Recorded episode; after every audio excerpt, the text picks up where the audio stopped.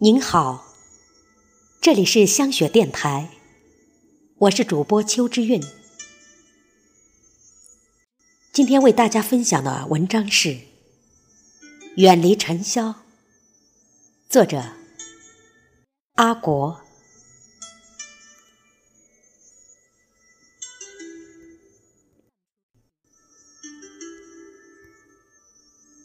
中学时。我偶尔看到了一本叫做《远离尘嚣》的小说，现在已经忘记了书的具体情节，但是书名却给了我心灵的震撼。远离尘嚣，这似乎是和尚和尼姑的境界，不食人间烟火，在孤独的木鱼声中寻求人生的另一种境界。在寂寞的吟诵经文中，渴望现实的超脱。然而，古往今来，在现实生活中，也有慧根颇深者，用实际行动印证了远离尘嚣的人生哲学，在独特的人生际遇中，得到了心灵的宁静和安详。斗酒诗百篇的李太白。在他的《梦游天姥吟留别》中，石破天惊地写道：“安能摧眉折腰事权贵，使我不得开心颜？且放白鹿山崖间，须行即骑访名山。”表达了自己远离尘嚣、骄傲不熏的清高和孤傲。而身在寂寞庭院，却能一枝独秀的，非宋代诗人林黛莫属。作为一名文人，他郁郁不得志，便隐居于杭州西湖的西照青山之间，和梅亲近，与鹤共舞，在落寞中书写了大量名垂千古的绝唱，使心灵的沃土洋溢着至高无上的坦率。和明快的旋律，横影竖斜，水清浅，暗香浮动，月黄昏。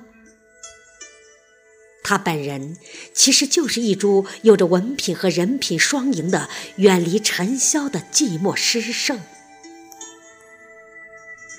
远离尘嚣，是一种难得的人生境界。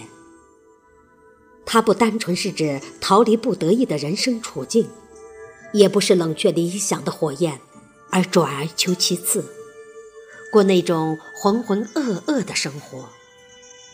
更确切地说，这是一种思想的大解放、大解脱，是从污浊的名利和蝇营狗苟中追求挣脱，继而寻求生命突破。民国才子高僧李叔同，法号弘一大师，是从尘世的浊气中解脱，渴求建立全新精神家园的代表。他的高祖丰子恺先生称赞他是从人生第一层楼直接跨越第三层楼的智者。他圆寂火化后，舍利子高达数十颗。这是智慧和人格的浓缩，也是对生的超越和对浊世的挑战结果。大抵从富贵转入清贫之家，往往能在失落中感受人生的无奈和无常，继而就能学会在反思之下理清烦乱的思绪，远离尘嚣，寻找生命的寄托点。也抒发自己的愤懑和失落。曹雪芹在困顿之中，穷而后功，物物穷年，完成了伟大的古典小说《红楼梦》的创作，成为我国文学宝库里一颗璀璨的明珠。现代小说家路遥先生和曹先生异曲同工，遥遥呼应。以生命写文学，荣获茅盾文学奖的长篇《平凡的世界》，是他远离尘嚣的伟大遗著，也是他小说创作的最高境界。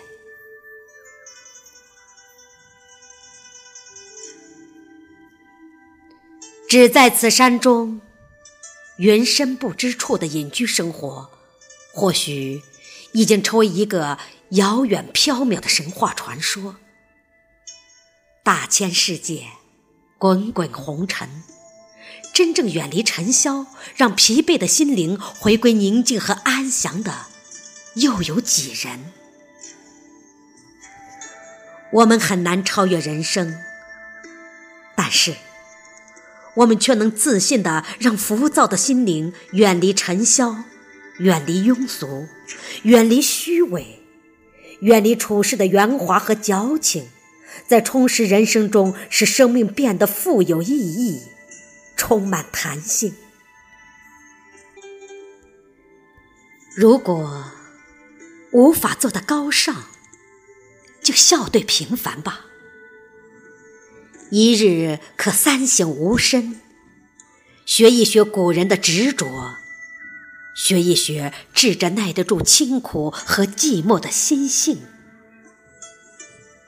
我们的灵魂或许会得到些许安妥和平静。